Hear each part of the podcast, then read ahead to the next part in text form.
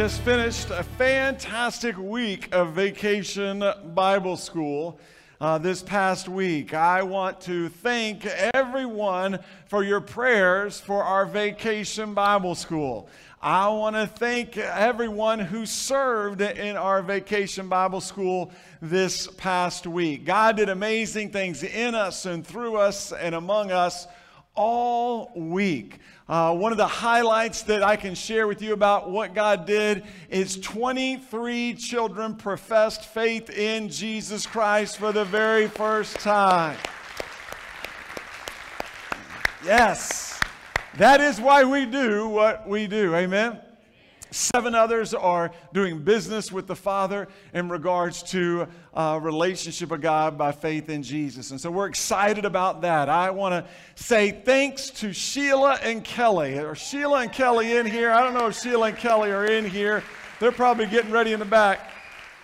Listen, they did a great job of leading our church family this past week. And I want to make sure that uh, they know from us how much we love and, and support them and have been blessed by them uh, through Vacation Bible School. It has been truly an unbelievable week. The theme of our Roar Vacation Bible School has been Life is Wild, God is Good. Our children learn that when life is scary, when life is unfair, when life changes, when life is sad, when life is good, God is good.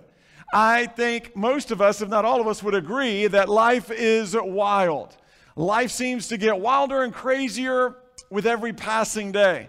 I am sure we would all agree that God is good, that God is good for all time with you and with me in all he does for us. As followers of Jesus Christ, we know when life is unfair, when life is scary, when life changes, when life is sad, when life is good, our Almighty God is good.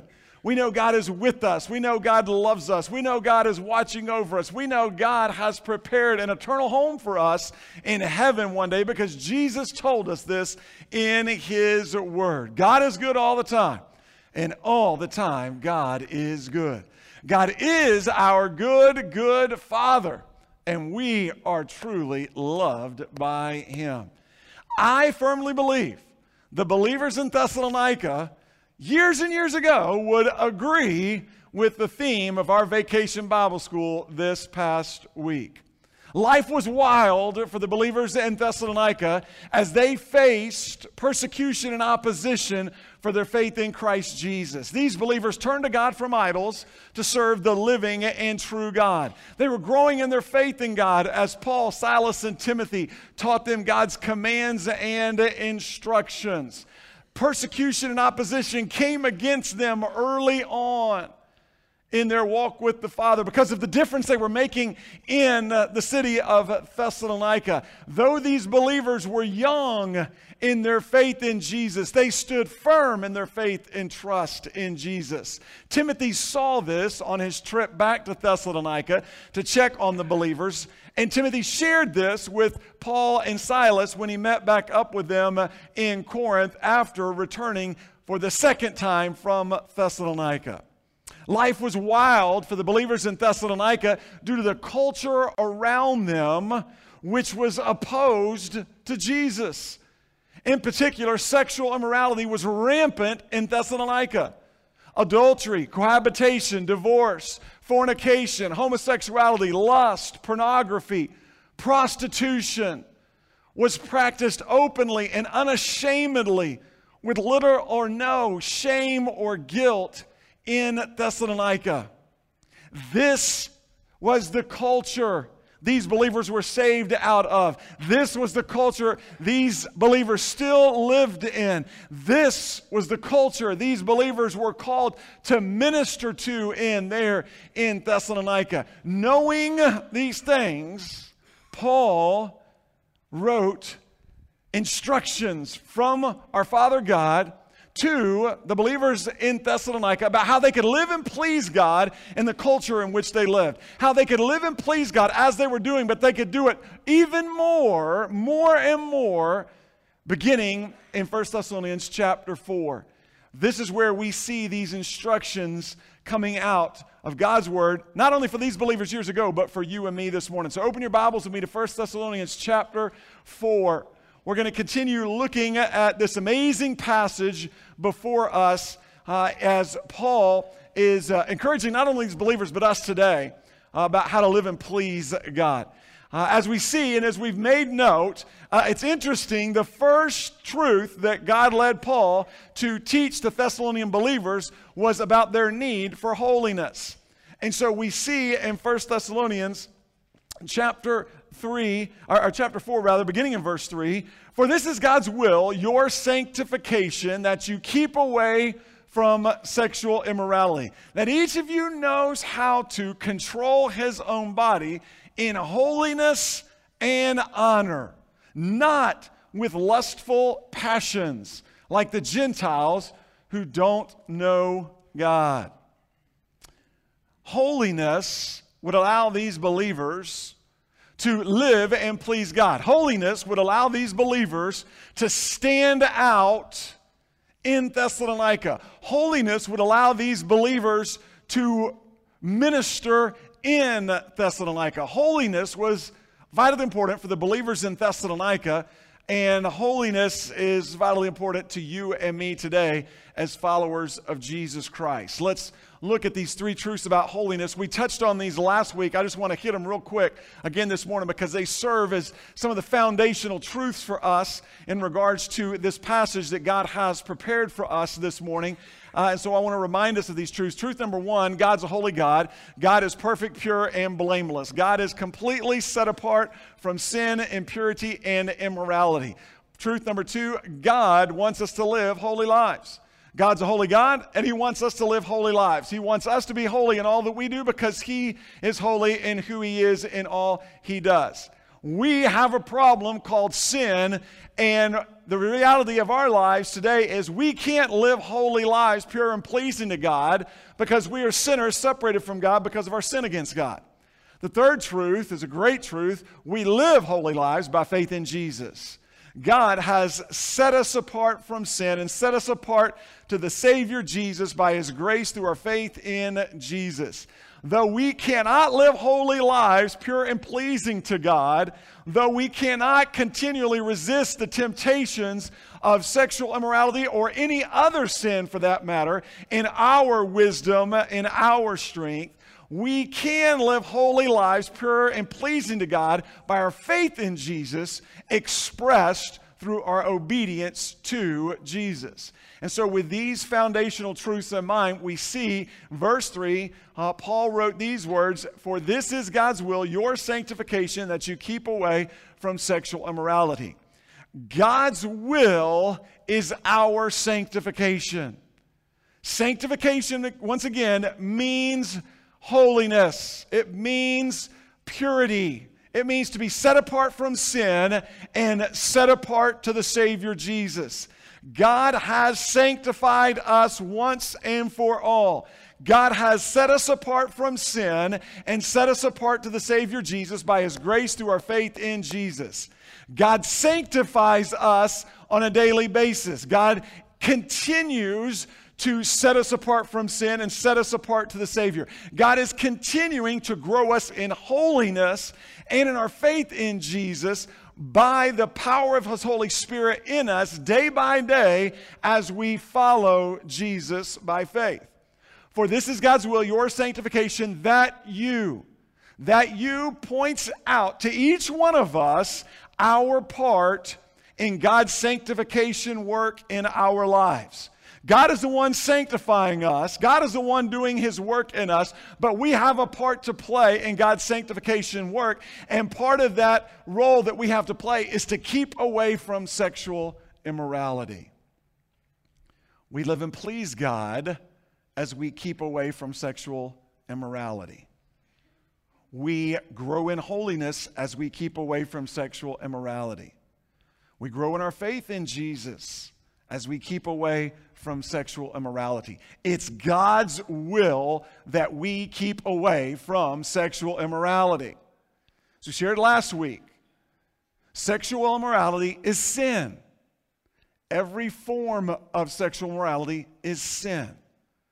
Sexual immorality encompasses all sexual activity and practices outside God's will and design for sex.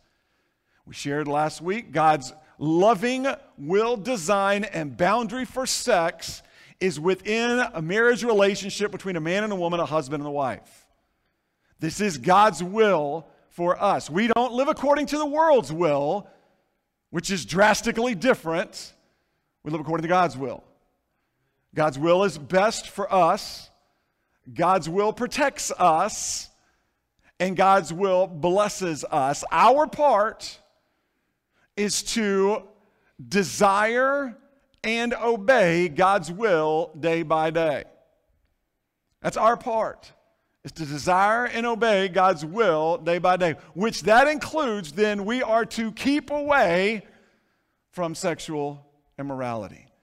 And so Paul continued in that passage. He said that each of you knows how to control his own body in holiness and honor. That each of you, Paul said, that each of you, there at the beginning of verse 4, that each of you points out once again, Paul is doing this over and over again, as we've seen uh, throughout our study. Paul once again reminds all believers, those in Thessalonica, us today, reminds all believers of our own personal responsibility to obey God's commands. That you, that each of you, and he says that each of you knows how to. Paul reminded the believers in Thessalonica of the instructions he, Silas, and Timothy taught them how uh, focusing in on how to live and please God while they were with them in Thessalonica. Remember, we shared that Paul, Silas, and Timothy taught these believers what God wanted them to know, how to live and please God, taught them what God wanted them to know, and they taught them how to apply what God wanted them to know in their lives. And this is further confirmation of this. Knows how to is a reference to the knowledge knows how to. That's the knowledge the Thessalonian believers had received from God by his Holy Spirit through the teaching ministry of Paul, Silas, and Timothy. Each one of us needs God's know how to live God's way. Each one of us here this morning needs God's know how to live God's way. God has given us His know how to live His way in His Word. God's Holy Spirit in us empowers us to put God's know how, how to work in our lives. He, he empowers us, Holy Spirit living within us helps us, empowers us, encourages us to put God's know how that we find in His Word to work in our lives day by day that each one of you knows how to control his own body. Control means to master or to possess. To control, to master, to possess his own body. Body is uh, our English translation from the original word skeuos. And skeuos is often translated vessel and even at times, it's not quite as often, not near as often as body or vessel, but at times it's translated as wife. The translation body here is the right translation. It's the right translation within the context of the passage. It fits the context best. We know that God, through Paul, Silas, and Timothy, taught the Thessalonian believers all the Thessalonian believers, male and female, married and single, young and old, how to control their own bodies. God, through Paul, Silas, and Timothy, had given these believers the know how to control their own bodies. Each one of us is called to control and master our own body. We're not called to control and master anyone else's body. We have enough trouble with our own. Please understand. We're not called to control or master our husbands or our wives, anyone else's body. We're called to control and master our own body. We know ourselves. We know ourselves better than anyone other than our Father God. We know where and when we are weak and susceptible to temptation. I sure hope you've done a personal inventory. I sure hope you have got with the Father. I sure hope you've given great consideration and thought and study to your own life in regards to your own life. I hope and pray you've allowed the Holy Spirit of God to help you understand yourself, to help you understand where you're weak, to help you understand when you're weak, to help you understand the temptations that Satan uses against you that seem to have some effectiveness in leading you and luring you and enticing you away from the Father and into sin. I hope you're well aware, as I am, that we're prone to wander away from God into sin. I hope we would all agree and understand that though our spirit is willing, our flesh is weak.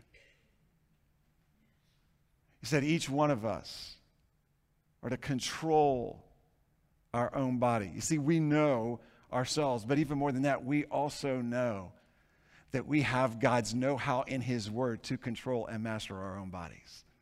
We have the answers right here in this Word.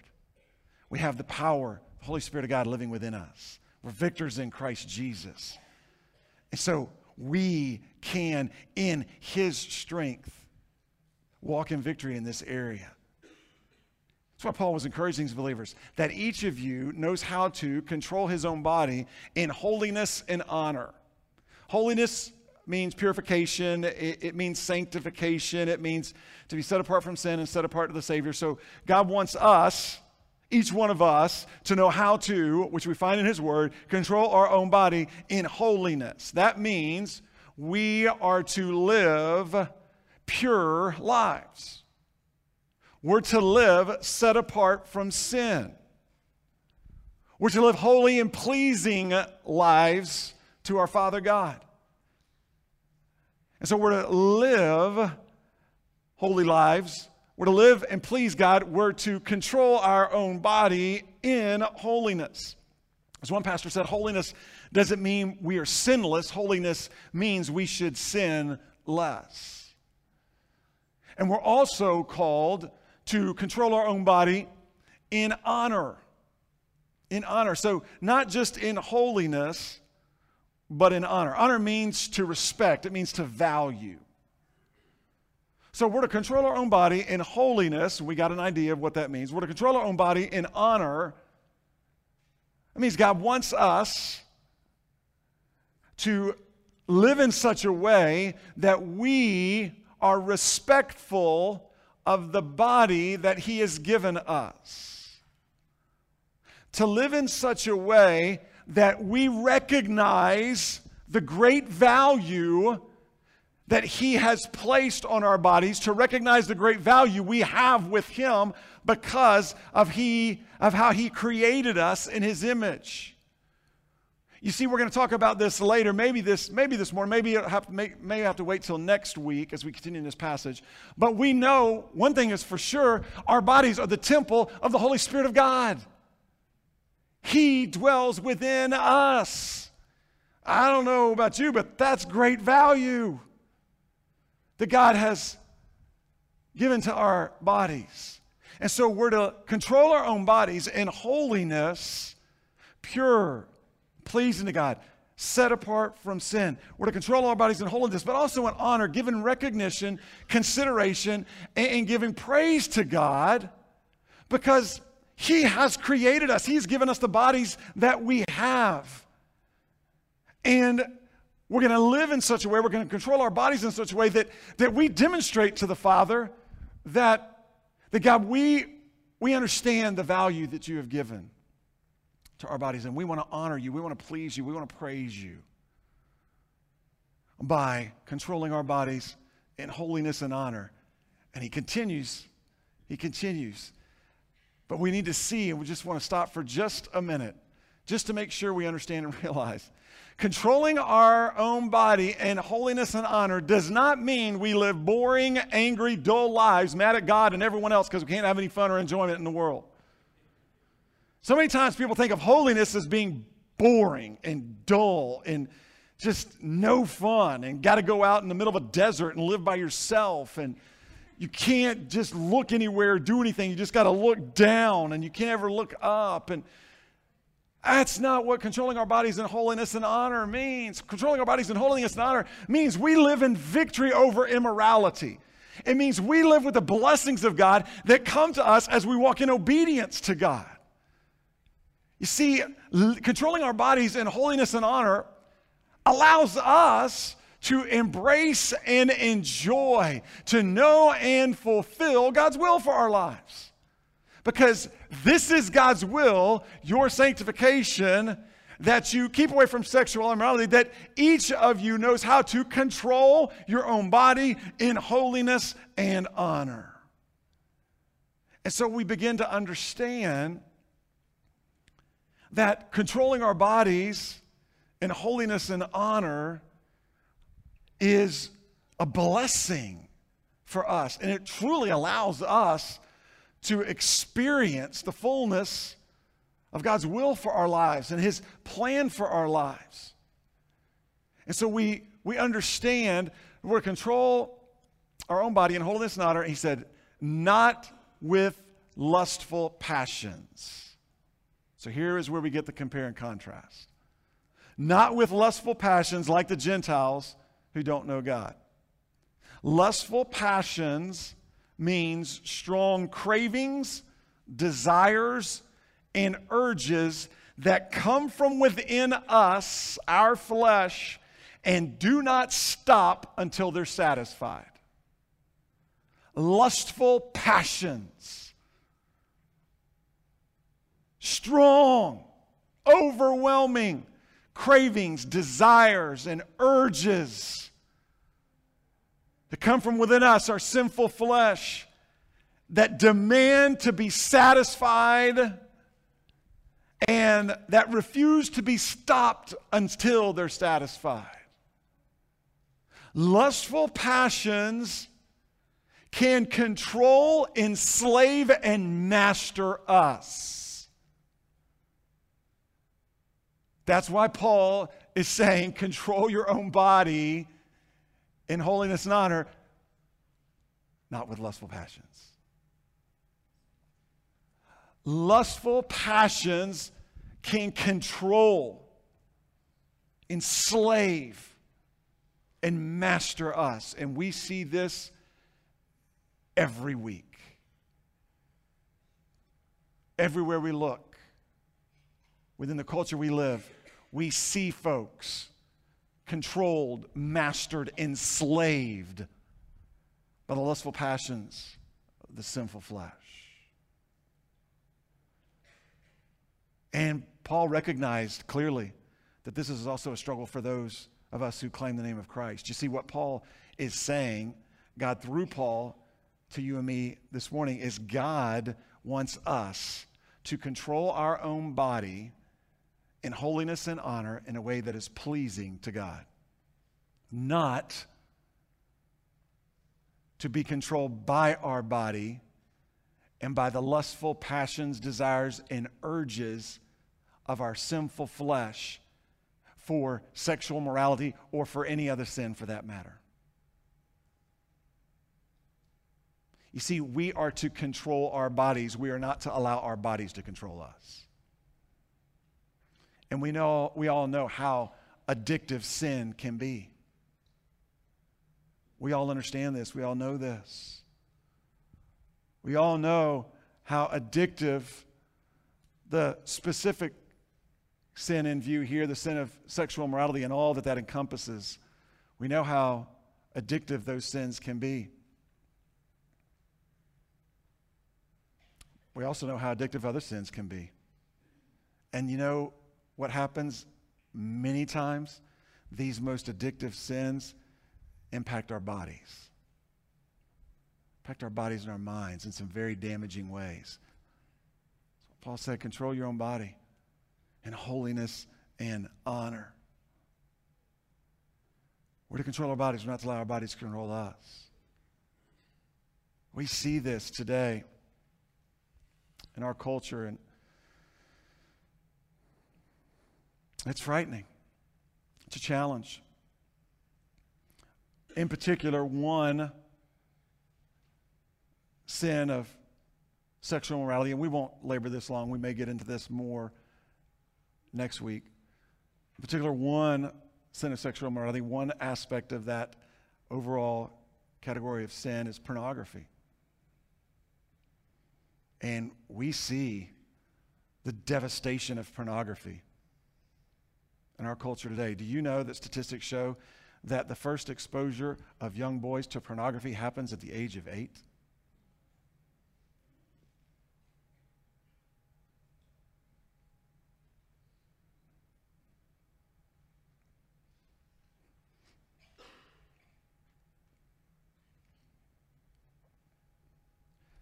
That's terrifying.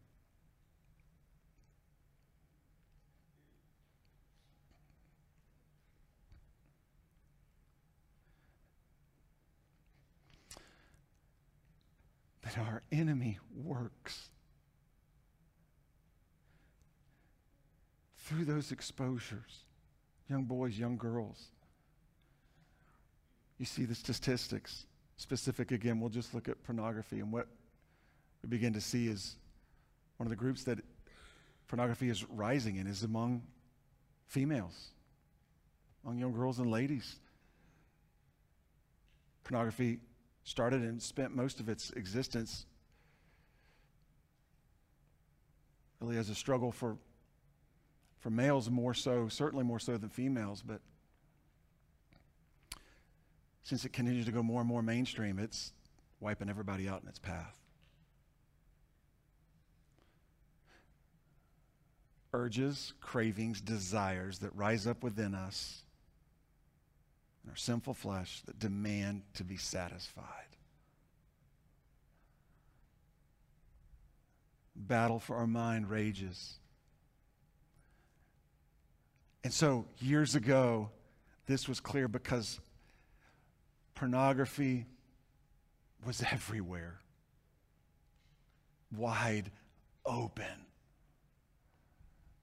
These believers were saved out of that culture and living in that culture, ministering in that culture, and the same is true for us today. Pornography is becoming more and more wide open, acceptable as the norm within the world. Within the world. So these words are very important for us, they're very applicable to us. And that's just one aspect of sexual morality. We could sit there and go through all the different aspects. This is, this is real. This is serious for us. Dads and moms, just real quick, I'd, I'd take note. I'd take note. Dads and moms, especially young kids, don't think they're too young. Don't think they're too young. Protect, protect, protect. Love, love, love. Guard, guard, guard. Communicate. Talk to your kids. The world will raise them if you let it. The world will raise them. Their friends will inform them. Don't let it happen. You go first. You go first.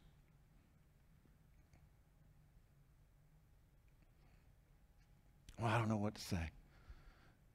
I don't know how to approach it. I'm embarrassed. I don't know what I don't know, I don't know what to do. Well, Let me just offer this. If that's you, I'm no expert, but come and talk to me. I'll help you. I'll help you know what to tell them. I'll know how I'll help you. I know there's some others that'll help you as well. We got to get past that.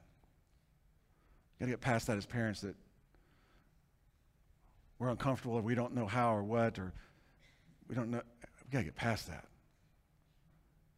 I mean, there should be nobody who talks to our kids more than us, and there should be no topic off limits to our kids with us. There should be nothing that they can't ask us so that we can help provide truth for them. It's going to be a battle even with truth, them armed with truth. So, Paul was sharing with these believers that each of you knows how to control your own body in holiness and honor, not with lustful passions like the Gentiles who don't know God. So, the principle Paul was sharing here is those who don't have a relationship with God by faith in Jesus Christ aren't focused on living for God or pleasing God because they don't have a relationship with God by faith and trust in Jesus Christ. Those of us who have a relationship with God by faith in Christ should think differently, we should feel differently, we should act differently, we should talk differently because we are different in Christ Jesus. It doesn't mean we're better than those who don't know Jesus.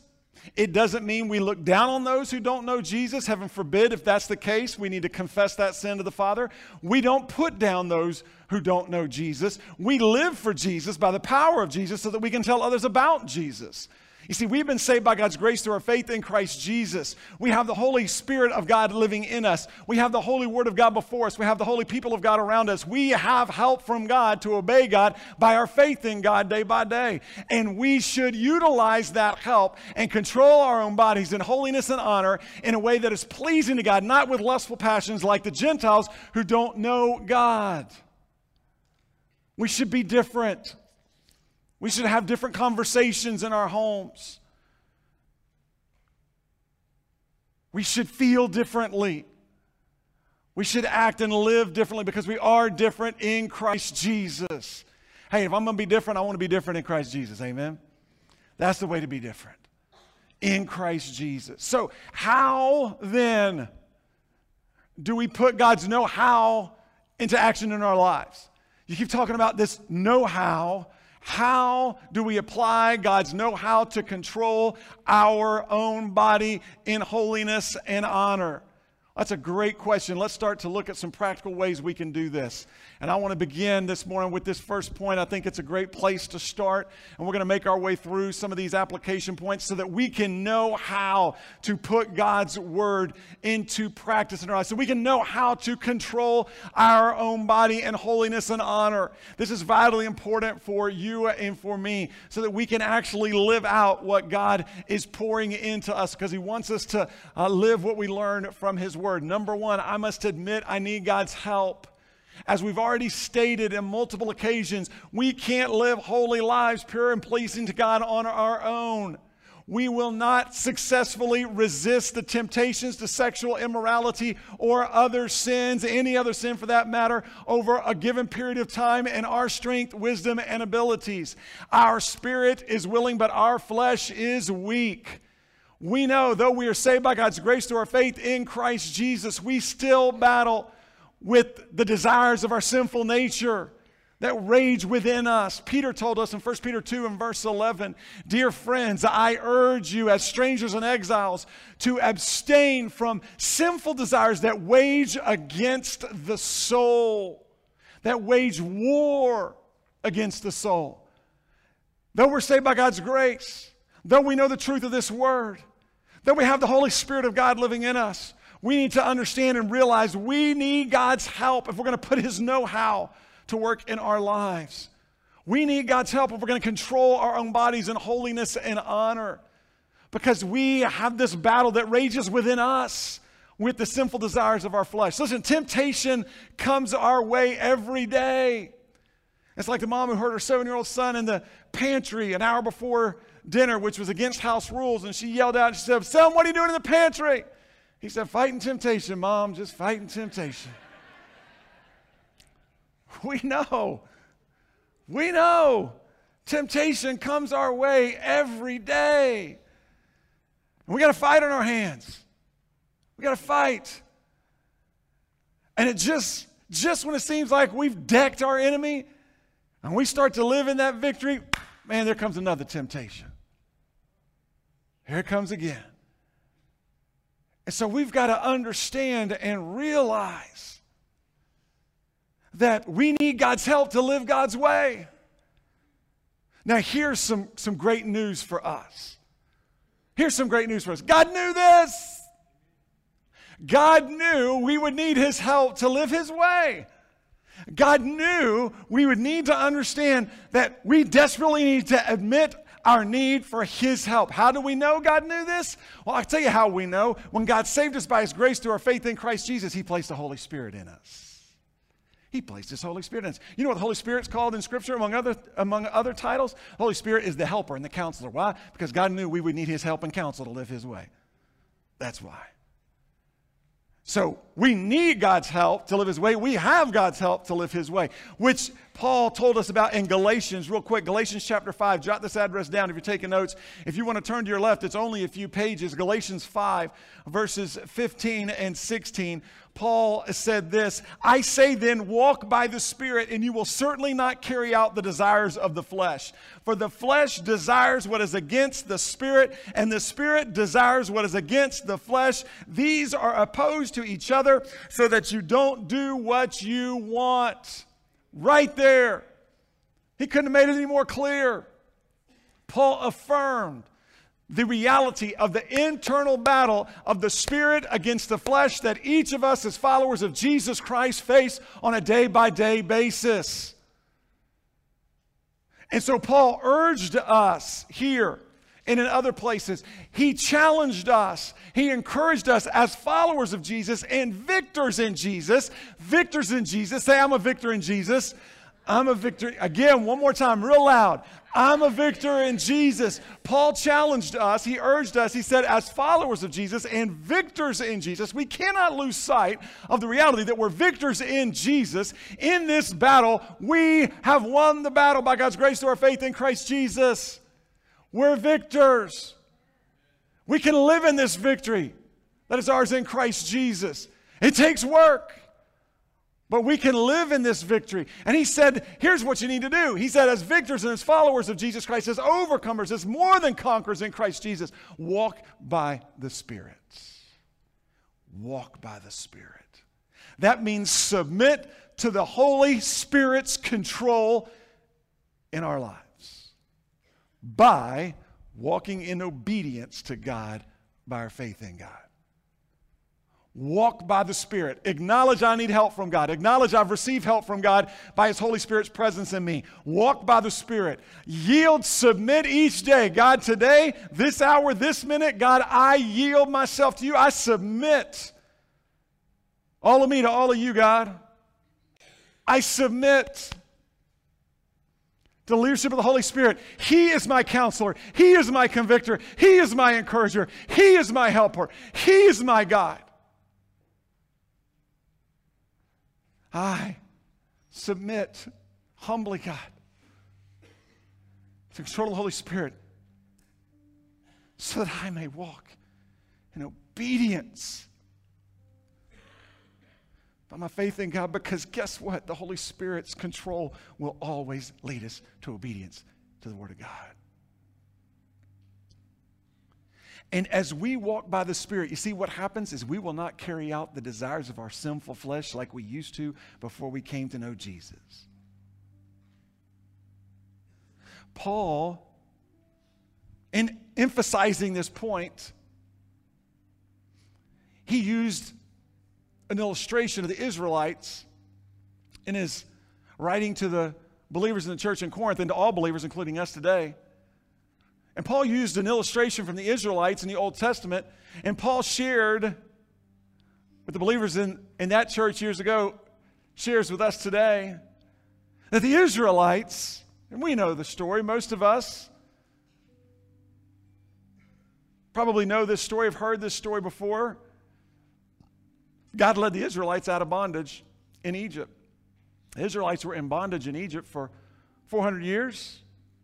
Let them out, bondage in Egypt, crossed the Red Sea, walked through the Red Sea, got into the wilderness, heading towards the promised land, just as God had promised. They saw, the Israelites saw God's protection, God's power, and God's provision in a miraculous way. I'm not sure you get any more miraculous than the Red Sea parting, you walking through it on dry ground and then turning back and watching it just collapse over an army that was coming to kill you. That's miraculous.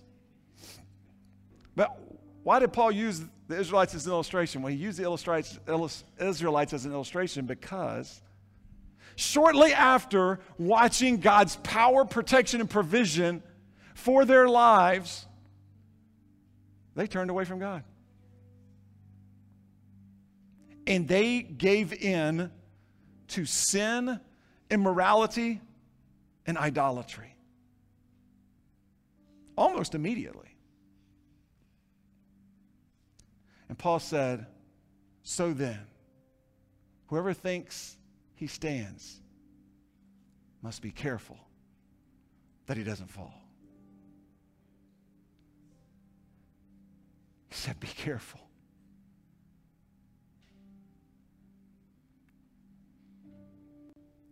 You need God's help. You see, the more we grow in our faith in God, the more we know how much we need to learn from God. The more we grow in our faith in God, the more we know how much we need to listen to God. The more we grow in our faith in God, the more we know how much we need to lean on God. The more we grow in our faith in God, the more we realize how much we have yet to grow in our faith in God. The more we grow in our faith in God, the more we know how much we need to live for God by His power at work in our lives. See, humility is a great defense against Satan's tactics and temptations, his accusations and lies. Humility is a great defense. It's a fantastic defense against our enemy's tactics designed to destroy us. Humility, we see all throughout the scriptures. God says that He will lift up those who humble themselves before Him, He'll lift them up in His time, which is the right time. God's word says that He opposes the proud, but He gives grace, He gives favor, He gives strength, He gives blessings to the humble. The humble know and understand that if I want to control my body in holiness and honor, not with lustful passions, that I want to live and please God, I want to stay away from sexual immorality, and I must admit that I need God's help every day, all through the day. I need His help. Humility God, I just humble myself. I'm not confused about myself and my strength and my ability. God, I'm well aware. I need you, God. I need your strength. The second point is then simply I must walk by the Spirit. You and I must walk by the Spirit. We admit we need God's help. And then we begin to walk by the Spirit day by day. Paul emphasized to these believers, and we've seen this over and over again, their personal responsibility in God's sanctification work in their lives.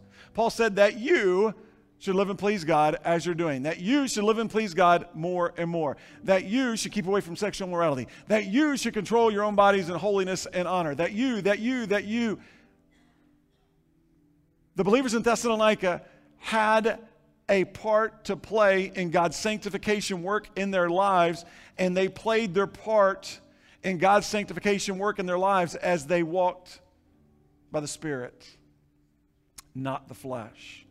This is the same responsibility that we have today. Each of us has a part to play in God's sanctification work in our lives, and we play that part as we walk by the Spirit. I must walk by the Spirit day by day so that I will not carry out the sinful desires of my flesh. You must walk by the Spirit day by day so that you will not carry out the sinful desires of your flesh. Walking by the Spirit means the Holy Spirit leads, we follow. Walking by the Spirit means we obey God by our faith in God. Walking by the Spirit means we do what God asks us to do when He asks us to do it. If God is asking you this morning through His conviction, by His Holy Spirit in you to confess your sins to Him, then confess your sins to God. If God is asking you to go and encourage someone here this morning, then go and encourage someone here this morning. If God is asking you to be baptized by immersion and obedience to His Word because you've not done yet, done that yet after your uh, salvation by His grace to your faith in Christ Jesus, then be baptized by immersion and obedience to the Word of God because that's your first step of obedience as a follower of Jesus Christ. If God is asking you to pray with or for someone here this morning, then you pray with and for someone here this morning. If God is asking you to be a blessing to someone, then you go and be a blessing to someone. If God is asking you to minister and to serve someone here this morning, then you go and minister to and serve that person this morning. If God is asking you to receive his gift of salvation by his grace through your faith in Christ Jesus, then I would implore you to receive God's gift of salvation by his grace through your faith in Christ Jesus this morning. You see, why should we wait to do what God asks us to do? Why should we be afraid to do what God asks us to do? Why should we ever hesitate to do what God asks us to do? Why should we refuse to do what God asks us to do? Why should we, we, we be more concerned with what others are thinking than what our Almighty God is thinking when He is asking us to follow Him in obedience to Him? We know and understand what God asks us to do is best for us and those around us. We know and understand what God asks us to do is a blessing to us and those around us. And God will empower us to do whatever it is He asks us to All He wants is for us to simply walk by the Spirit of God's control that He has placed in us. So let's do that this morning. Let me ask you to bow in prayer. Our worship team's coming to lead us in this time of response, and I just want you to respond. God,